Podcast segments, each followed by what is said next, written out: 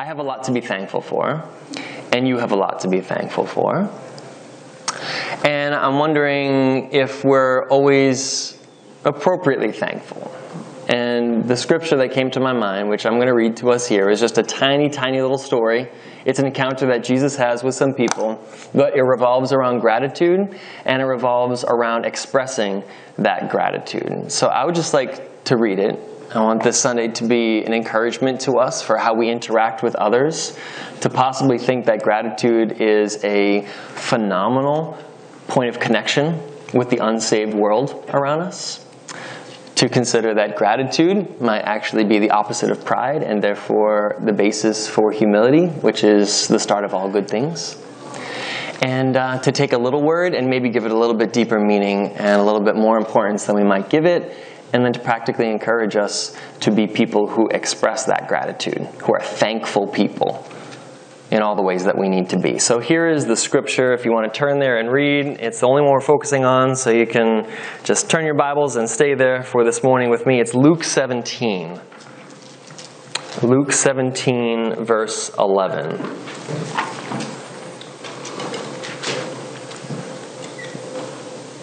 And this clipboard and whatnot, this is a little exercise in gratitude that we can do here together. So after I talk for a moment, I'm going to pass this around and explain what that's about.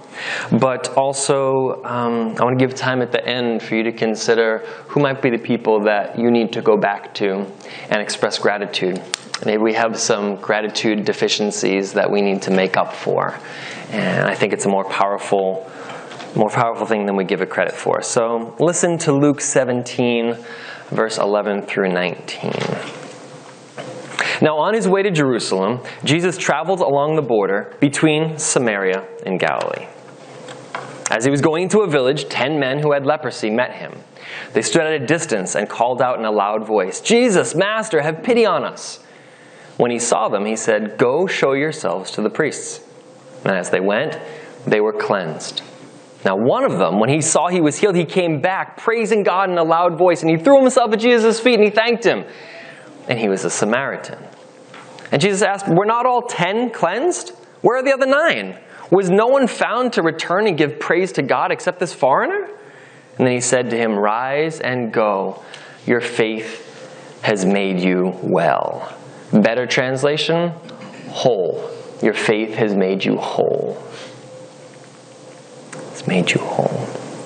I think we too often move on from our blessings to start praying for the next trial without sitting in the blessings and sitting in the gratitude. There needs to be a solid chunk of time at the end of every blessing where we just bask in it it's like a Sabbath basking in gratitude. Because usually, as soon as a problem is solved, thank you, Jesus, there are five more problems confronting us. The thing we resolved at work now is another person at work. So thank you, God. We give him credit. I believe I've heard that in all of our prayers. We're people that give God glory. But what a shame that we pray to him with like all these requests for hours and days and months, and then we thank him for a day or for 10 minutes or for a prayer time or for a Sunday. Shouldn't it be the other way around? God, you're in control. Take care of the situation. One five minute prayer. And then God does a miracle and we brag about it for months. Wouldn't that be a cooler way to approach life? Because think about which reality you're living in for a longer period of time. If you go this way, you're living in the Lord help, Lord help, Lord help, let help, and then that's the interaction you have with the world, that's the emotion you're feeling, and then the is almost just sort of a break before the next wave in the ocean hits you then the bulk of our life is just spent in the begging for relief and begging for mercy. But if it's God, I know you've got me, love me, help me, save me, waiting for the answer. And then look what God did. How you doing? Oh, great. You wouldn't believe what God did with that thing. Remember you're praying for that thing? And you spend the bulk of your life in gratitude for what God has done. That's a different Christian walk. Those are two different types of Christians. Both can have faith, both believe in prayer, both love the Lord, but they're experiencing their faith in much different ways. And so I want to challenge us to look at these 10 lepers and say the one came back praising God and glorifying Him. And if you see, we're going to dig into this more. But the nine, it says they were cleansed, the one was made whole. That's big, that's important.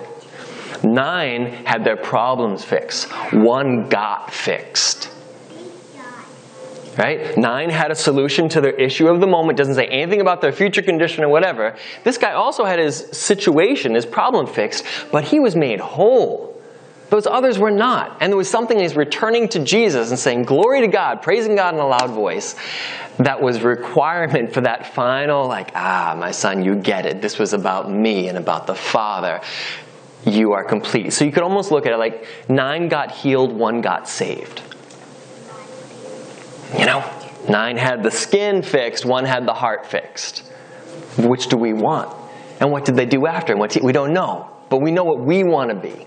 If we go around this circle, around this room, it's a million answers to prayer. I've been privileged to walk alongside some of you to moves and new jobs in different parts of the country, to coming to Christ, to all sorts of things.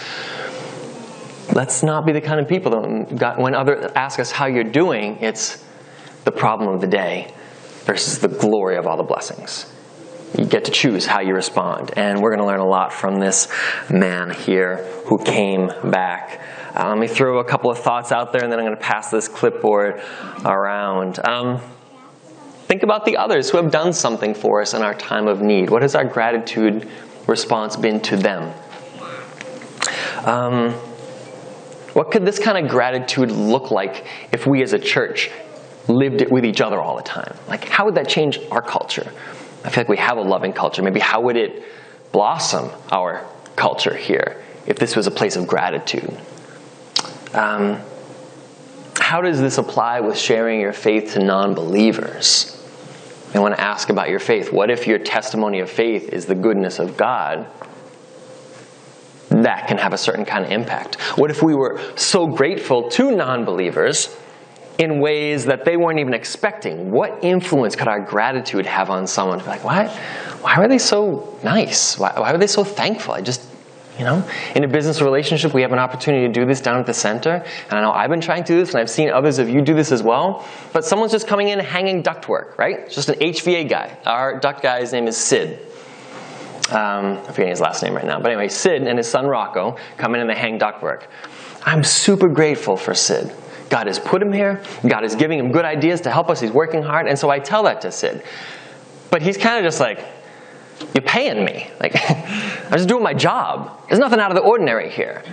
But for someone who thinks they're just doing something for money, to then get a lot of gratitude, and for me not to treat Sid like an employee, here's my money, do your job. I thought I wanted it this way, why didn't you do it that way? That changes Sid. And Sid's told me, Sid doesn't believe. He's got a, like a, a hands off, distant sort of awareness of God. And uh, he jokingly says he'd rather go to hell because that's where all the fun people are. So this is Sid, right? This is Sid. We love him. He's awesome. He's funny. He's a hard worker. He's great at his job. Um, but I want Sid to be changed by hanging ductwork. And the only way that's going to happen is through the Christians that are around Sid while he's hanging ductwork. And I found that gratitude has been an awesome, awesome way. Just pour it on. And it's genuine. It's not flattery. He's doing a great job. I'm super thankful for him, but I just let him know it. And bit by bit, we're going to pray that Sid sees more than just gratitude and ductwork. Think about gratitude possibly being the opposite of entitlement. I deserve that. Oh, I'm so grateful that happened. We all know we can work as hard as we want, it doesn't all work out. So we didn't deserve the outcome, even if we worked hard. God did that. God brought the pieces. None of us want to be entitled, those spoiled brat kind of Americans who have everything and just walk around feeling like everybody should just do what they want and cater to their whims.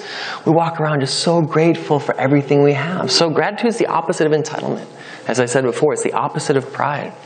Gratitude is the opposite of selfishness because you realize you couldn't do it. Thank you, person. Thank you, God. Thank you, church. Thank you, country. Thank you, America. Thank you, president. Thank the people that have these roles that God is using to make our lives as blessed as they are. You know, who have we failed to give thanks to? So, anyway, before we dig any further into this, Gail, I'm going to ask you to come and get it so I don't have to hop over to you and embarrass myself even further. There are six cards like this on this clipboard. I would like you to write whatever you write six times. So, literally, write something, pick in the top corner. It could be just your name. And then flip to the next card, write your name or God loves you or whatever. But these are gratitude cards. One of them is going to Sid, our HVAC guy. One of them is going to Jose, the building owner. One of them is going to Steve, the electrician. One of them is going to Sean, the sprinkler guy. One of them is going to Becky, who introduced us to Jose in the first place. And one is going to Pastor Eduardo, who facilitated through his church and our church us being able to even take this step. These are people that we should be showing gratitude for. We would not be where we are if they weren't helping us. And so I want these people to have something that they can put on their desk. And when they flip it over, it's got the names of a bunch of people from some church they've never gone to. I guess Eduardo's gone to this church, so except for him. Saying things like, We appreciate you. Thank you. You're a godsend couldn't have done it without you. Or just your name. And they read all these names of people they've never known. And I believe that this step of gratitude is like the one going back to the person who gave the blessing and just saying, I see you, I recognize you. So this is just a little exercise. Think of what you might want to do to thank those various people. And one, two, three, four, five, six, ten, there's maybe 30 of us here. So write small or write briefly. Just a little something that 30 people can all write something on the back of this card and I think there are six of them over there. And that's, that's our exercise corporately. We'll get to one that I hope we can do individually, where you can sort of feel where the Holy Spirit is prompting you in your gratitude. Uh, but this is something I would love to be able to hand to a Steve, our electrician. We had the uh, sprinkler guy come in the other day. Um, he wasn't due to work. He wasn't working anything that particular day. He came in and he comes up to me, he like puts his, his hand on my arm, and he's like, Dave, I'm really sorry if I came across too harsh on the phone the other day. I'm thinking to myself, like, what? He's like, I didn't mean to come across as a jerk. If it came across that way, I was just kind of frustrated because it felt like there was being pressure being put on me, but I'm waiting for other people, so I'm really not holding you up. I'll go as fast as you want, as fast as you need when it's my time, but I can't go until. So I was like, Sean, like, I wasn't. Have you guys ever heard how contractors talk? Like he didn't swear, he didn't shout, he didn't raise. He was just like mildly frustrated when I talked to him on the phone. And yet he circled back to apologize. Andy, have you ever had anybody in the worksite circle back because they felt like they might have come across a little too harshly? with no profanity, with no nothing. Like they didn't do anything. Somehow they felt like, oh, I shouldn't have been so frustrated with the person who's putting pressure on me that I can't. It was like, I was happy that he was frustrated. He was just telling me his job. Like, I want to help you do your job, Sean. Tell me what you need. Okay, you need blueprints. Okay, I'll talk to, like, that's the role I'm playing. I'm just trying to connect these pieces. But that's a result of treating Sean like a friend. Because you treat your friends differently than you treat people that you're just exchanging money and business with. And so we've treated Sean, he's treated us like friends, and so he's come back to someone who he has a relationship with. He's like, I'm sorry if I came across too harsh. And I said, You didn't actually. I appreciate that. But it stood out to me. What if in our jobs in these places, the way that we treat other people changes them? Makes them into people that seek out gratitude or that seek to mend fences. This Christian faith is a very powerful and very contagious thing. And it's not always a sermon that gets it done. It's the way we treat people, the people that God created that are around us, the people that He loves, the people that He sent His Son to die for, that don't yet even know Him, that He's longing to come in. Like, love those people. Love the hard to love ones. Love the ones that aren't in your church or your family or your friends. Love them too. Let's go back to our scripture as that clipboard is making its way around. I know it's six things. I've given you a tall task. If we don't finish it this Sunday, I guess we could finish it next. But when it gets to you, please write something on it for these people and let's tell them we love them. Back to our passage. Luke 17. I read this at first and I thought, okay, yeah, that's nice. That's pretty straightforward, pretty simple. And then I looked into it more and more. I was like, oh, this is deeper, as it always is. Scripture is always deeper than you expect it to be. Um, we have to start with the hermeneutic of it. How do we read this scripture? Is this a parable? Nope. Is this a metaphor? Nope. Is this a teaching of the law? What do we have here? History. Something that happened. This is an event. So you might read a psalm and think like, okay, I'm praising the Lord and it's trying to get me to understand emotion. We're just reading facts that happened. This is what Luke recorded happened with Jesus in this instance. So this is something that can happen. This is something that did happen. And therefore, by faith, this is something that could happen again today. This is a story of a healing. This is a miracle of God, and this is a fact. It's history. We have to look at it the right way. We just look at it like, oh, this is how much Jesus loved. No. Someone was sick, someone got better. When you're praying for people that are sick, miracles like this give us something to base our faith on, and we pray for healing. So, this is a healing story, this is a history story. You need to keep that in mind.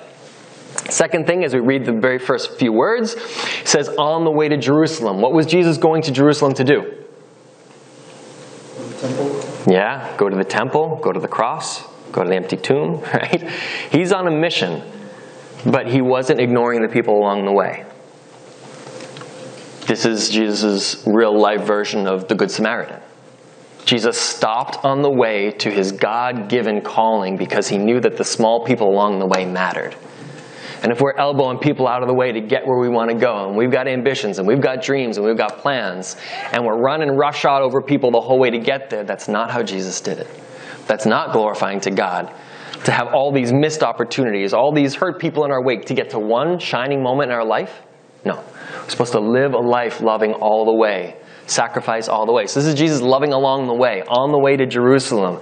That's not just a travel log type thing. That's his place in life. He went to Jerusalem a few times, but he's heading there ultimately for the cross. He's not too busy to help people along the way. Recognize that it says he traveled along the border of Galilee and Samaria.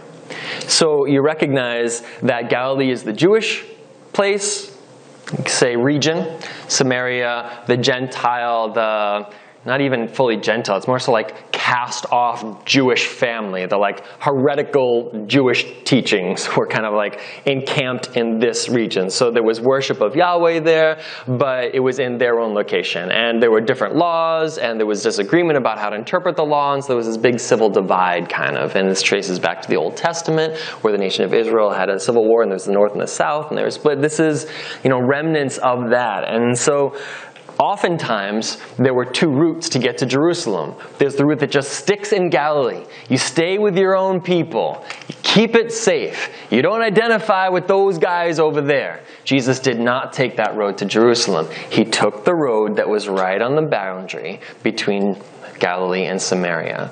This is a beautiful description of the way we're supposed to walk through life because it's really easy to walk our entire life staying on the Christian circle, the Christian by road our friends are Christians. The events we go to are Christian events. The books and the things that we read, everything is Christian. And we're sort of like bypassing all the people who have all the needs that don't know the Lord that are over here in this camp.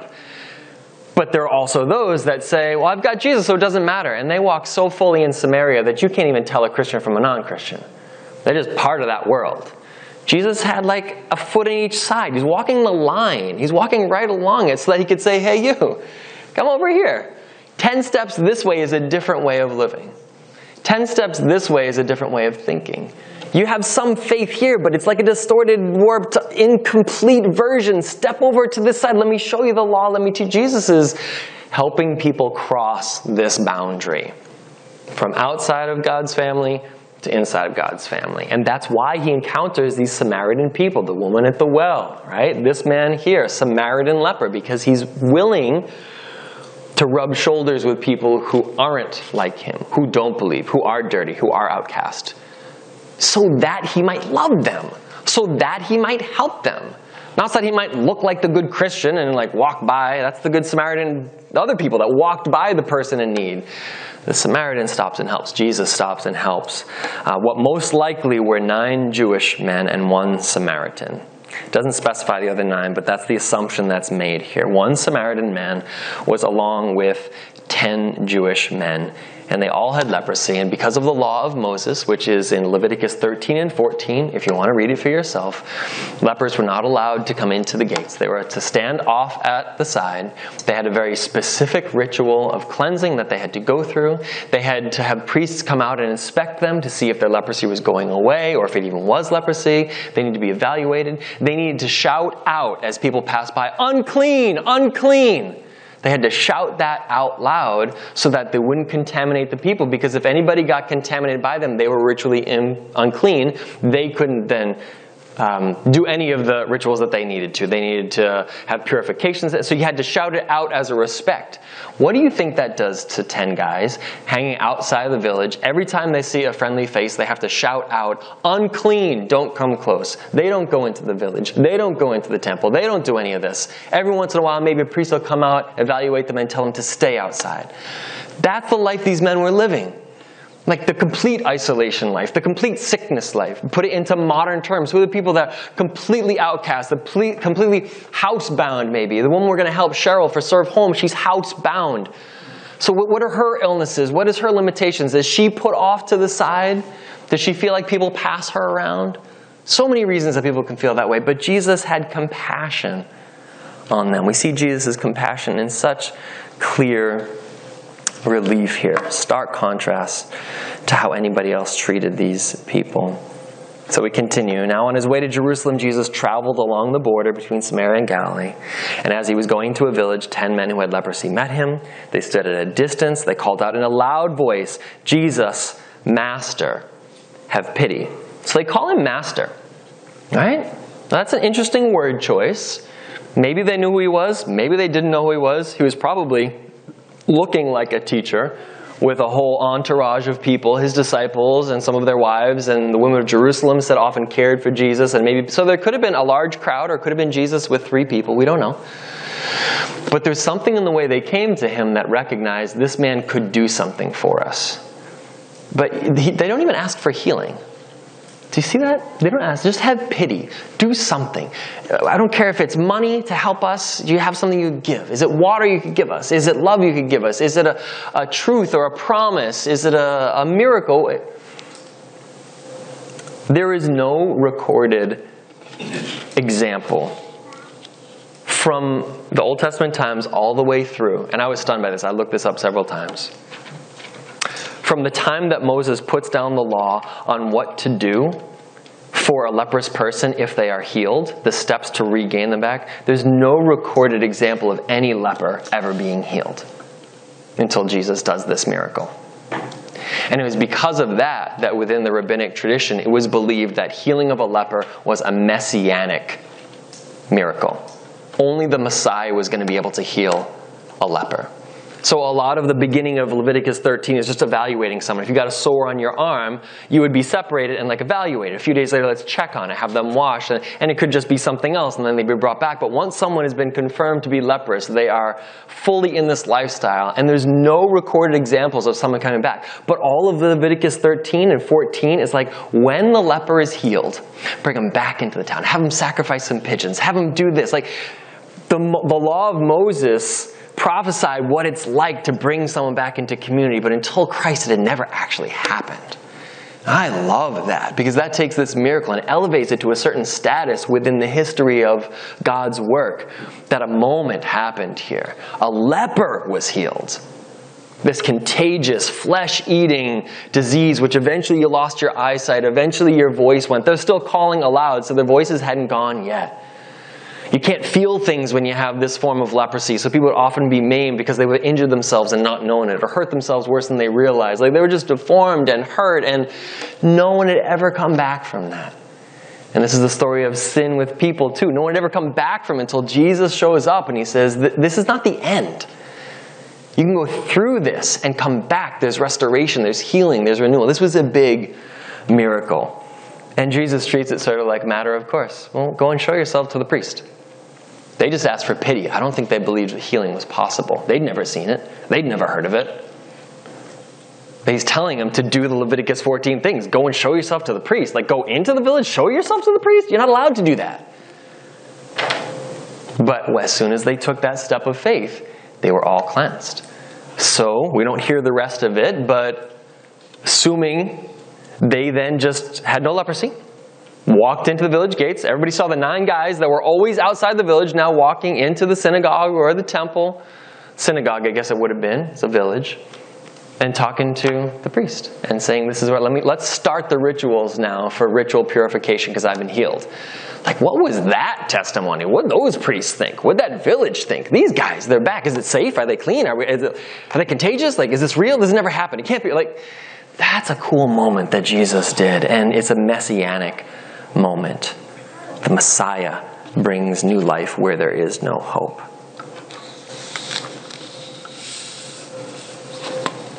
All right, we continue on. We continue on. Go show yourselves to the priests. As they went, they were cleansed, so they were healed. But one of them, when he saw he was healed, he came back praising God in a loud voice. So he's kind of like hallelujah-ing back up the road. Like, I'm healed, I'm healed, I'm healed. This is the most amazing thing. You will never believe it. Praising God. Look what God did. He threw himself at Jesus' feet and thanked him. He thanked Jesus and gave glory to God. That's a beautiful representation of how those two are really one and the same.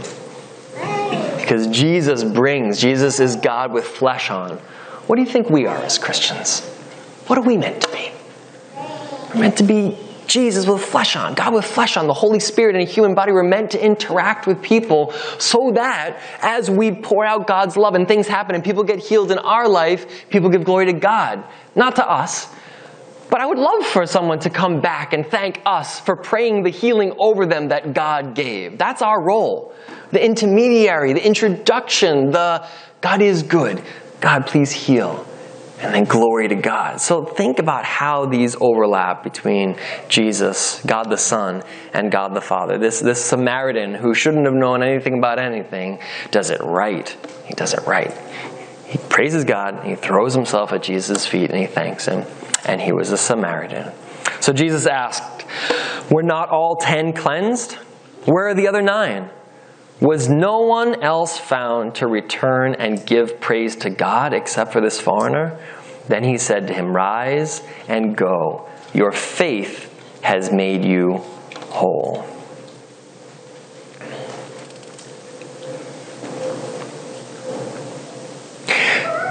The faith of the men starting to walk towards the city was what healed them. And the faith of the man returning to Jesus is what saved him. It's faith in both cases. You notice that for the healing, Jesus, didn't even touch them. A lot of times, Jesus lays his hands on and prays. I find in Jesus a great flexibility in how he approaches ministry. He's constantly adapting to situations, doing things differently. And sometimes we sort of develop patterns. If we're going to have a healing service, say, we call people forward, we lay hands on, we pray in a certain way. I think all of that should just be as the Spirit leads you in a moment. I don't think there's one right way to pray for healing. You don't need, know, need to know the right words to pray for healing, except for God, please help. You don't need to pray in like a very specific way. Jesus, in this case, just said, take a step of faith and your leprosy will go away. Their faith, they were healed through their obedience. Like, that's a cool thing to think about. This is like when the centurion said, Pray for my servant. He was healed from a distance. We can lay hands on and pray for healing, or we can just speak words and pray. Or we can say to someone, Your family member will be healed. It's just in response to the faith that we have with God in that moment, how He's prompting us. I love the flexibility of Jesus to just say the word and not have to, to fit into a certain paradigm or a certain type of healing. He, he always was unique with every unique situation. Recognize here, too, that Jesus doesn't scoff at the Jewish law. He tells them, Go show yourself to the priest. That was the ritual that was to be observed. Jesus didn't abolish the law, he fulfilled it. So he actually told them, see priests. He healed them, God healed them, but as part of the community they lived in, obey this law. This law gives glory to God. When you go show the priest, guess what? They get to see God at work. When you go back to your family members, guess what? They're going to see what God has done. Like, obey these rules, these rituals. These are things given by Moses for good. The law is for good. But it was God that did the healing. And so here you see the interplay of Jesus as kind of you know grace in human form, uh, cooperating with the law. He encourages them to obey the law. Jesus never was telling people, you know, never mind all that stuff you've heard before. I've got a better way. He's like, why aren't you following all that stuff you always heard before? Here, I can help you find a better way.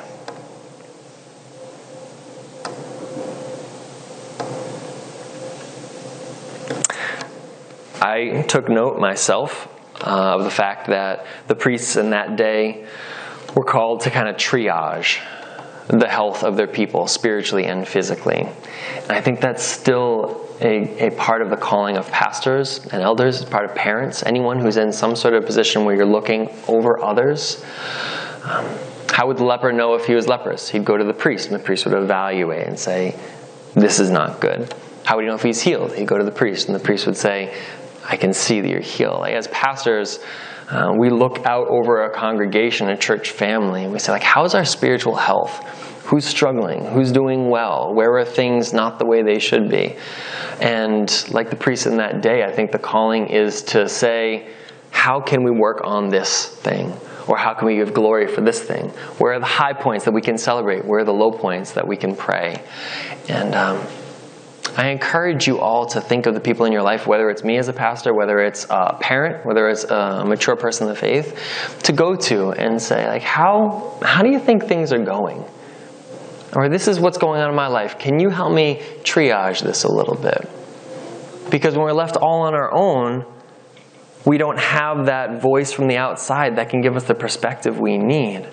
And so here I see uh, Jesus keeping those leprous men in relationship with the people who are meant to care for them. He's keeping them in and under the authority of and the watchful eye of the priests for their good as well as for their testimony.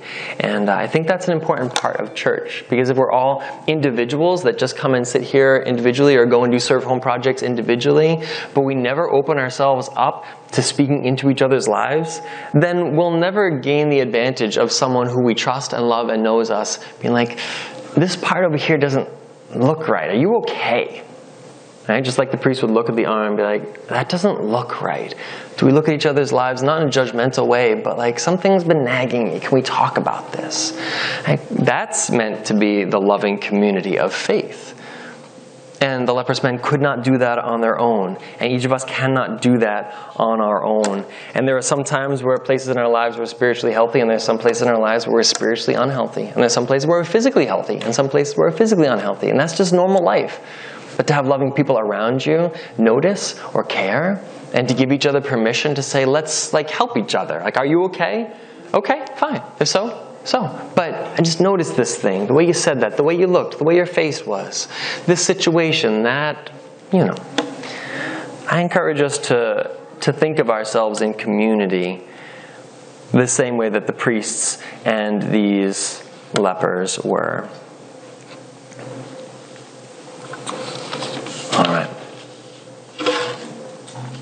I'm going to read a quote. This one's from John MacArthur. This will kind of bring these thoughts to a close, and then I have something I'd like us to, to do together as kind of an individual exercise.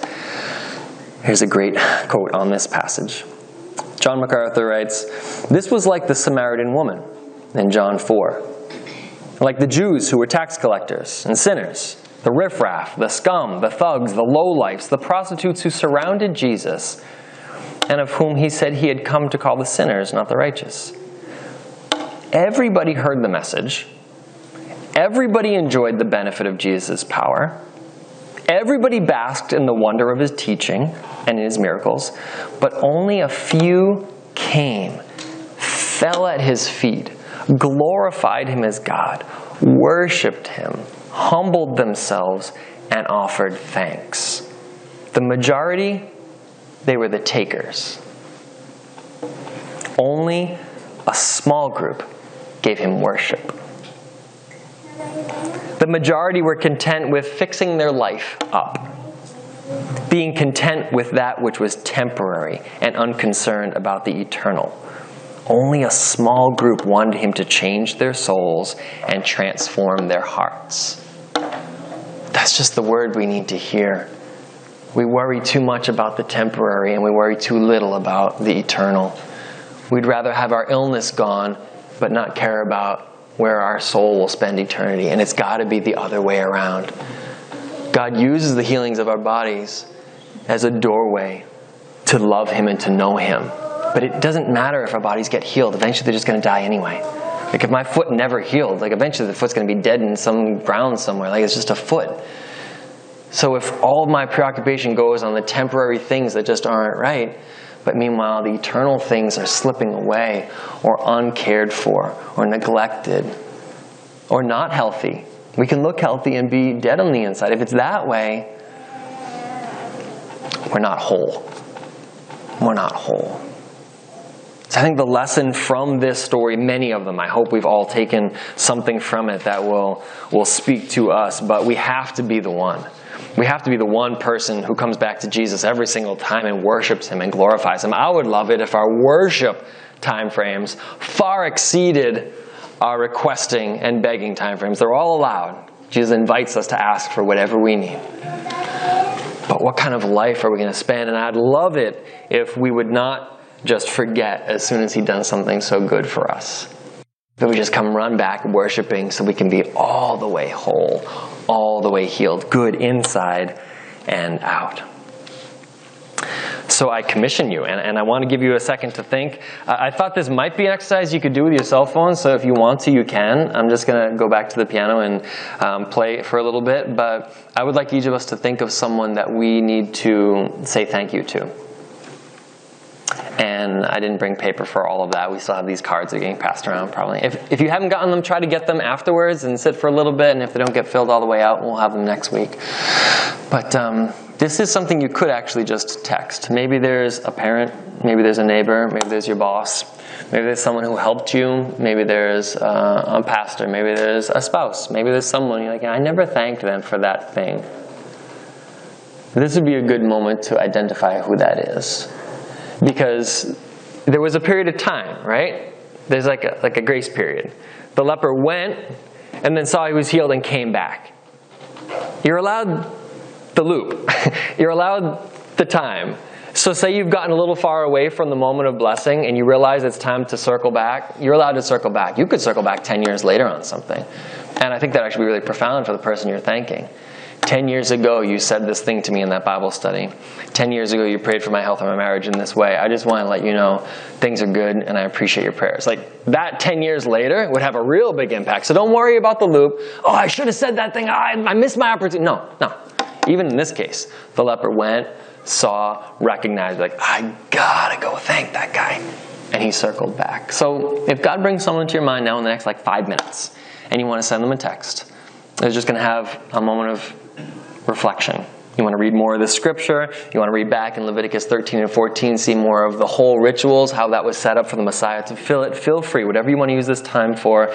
If you have some paper and you want to write a pen uh, note, feel free, go for it. But um, I think it would be a shame if we talked about gratitude and didn't do anything about it.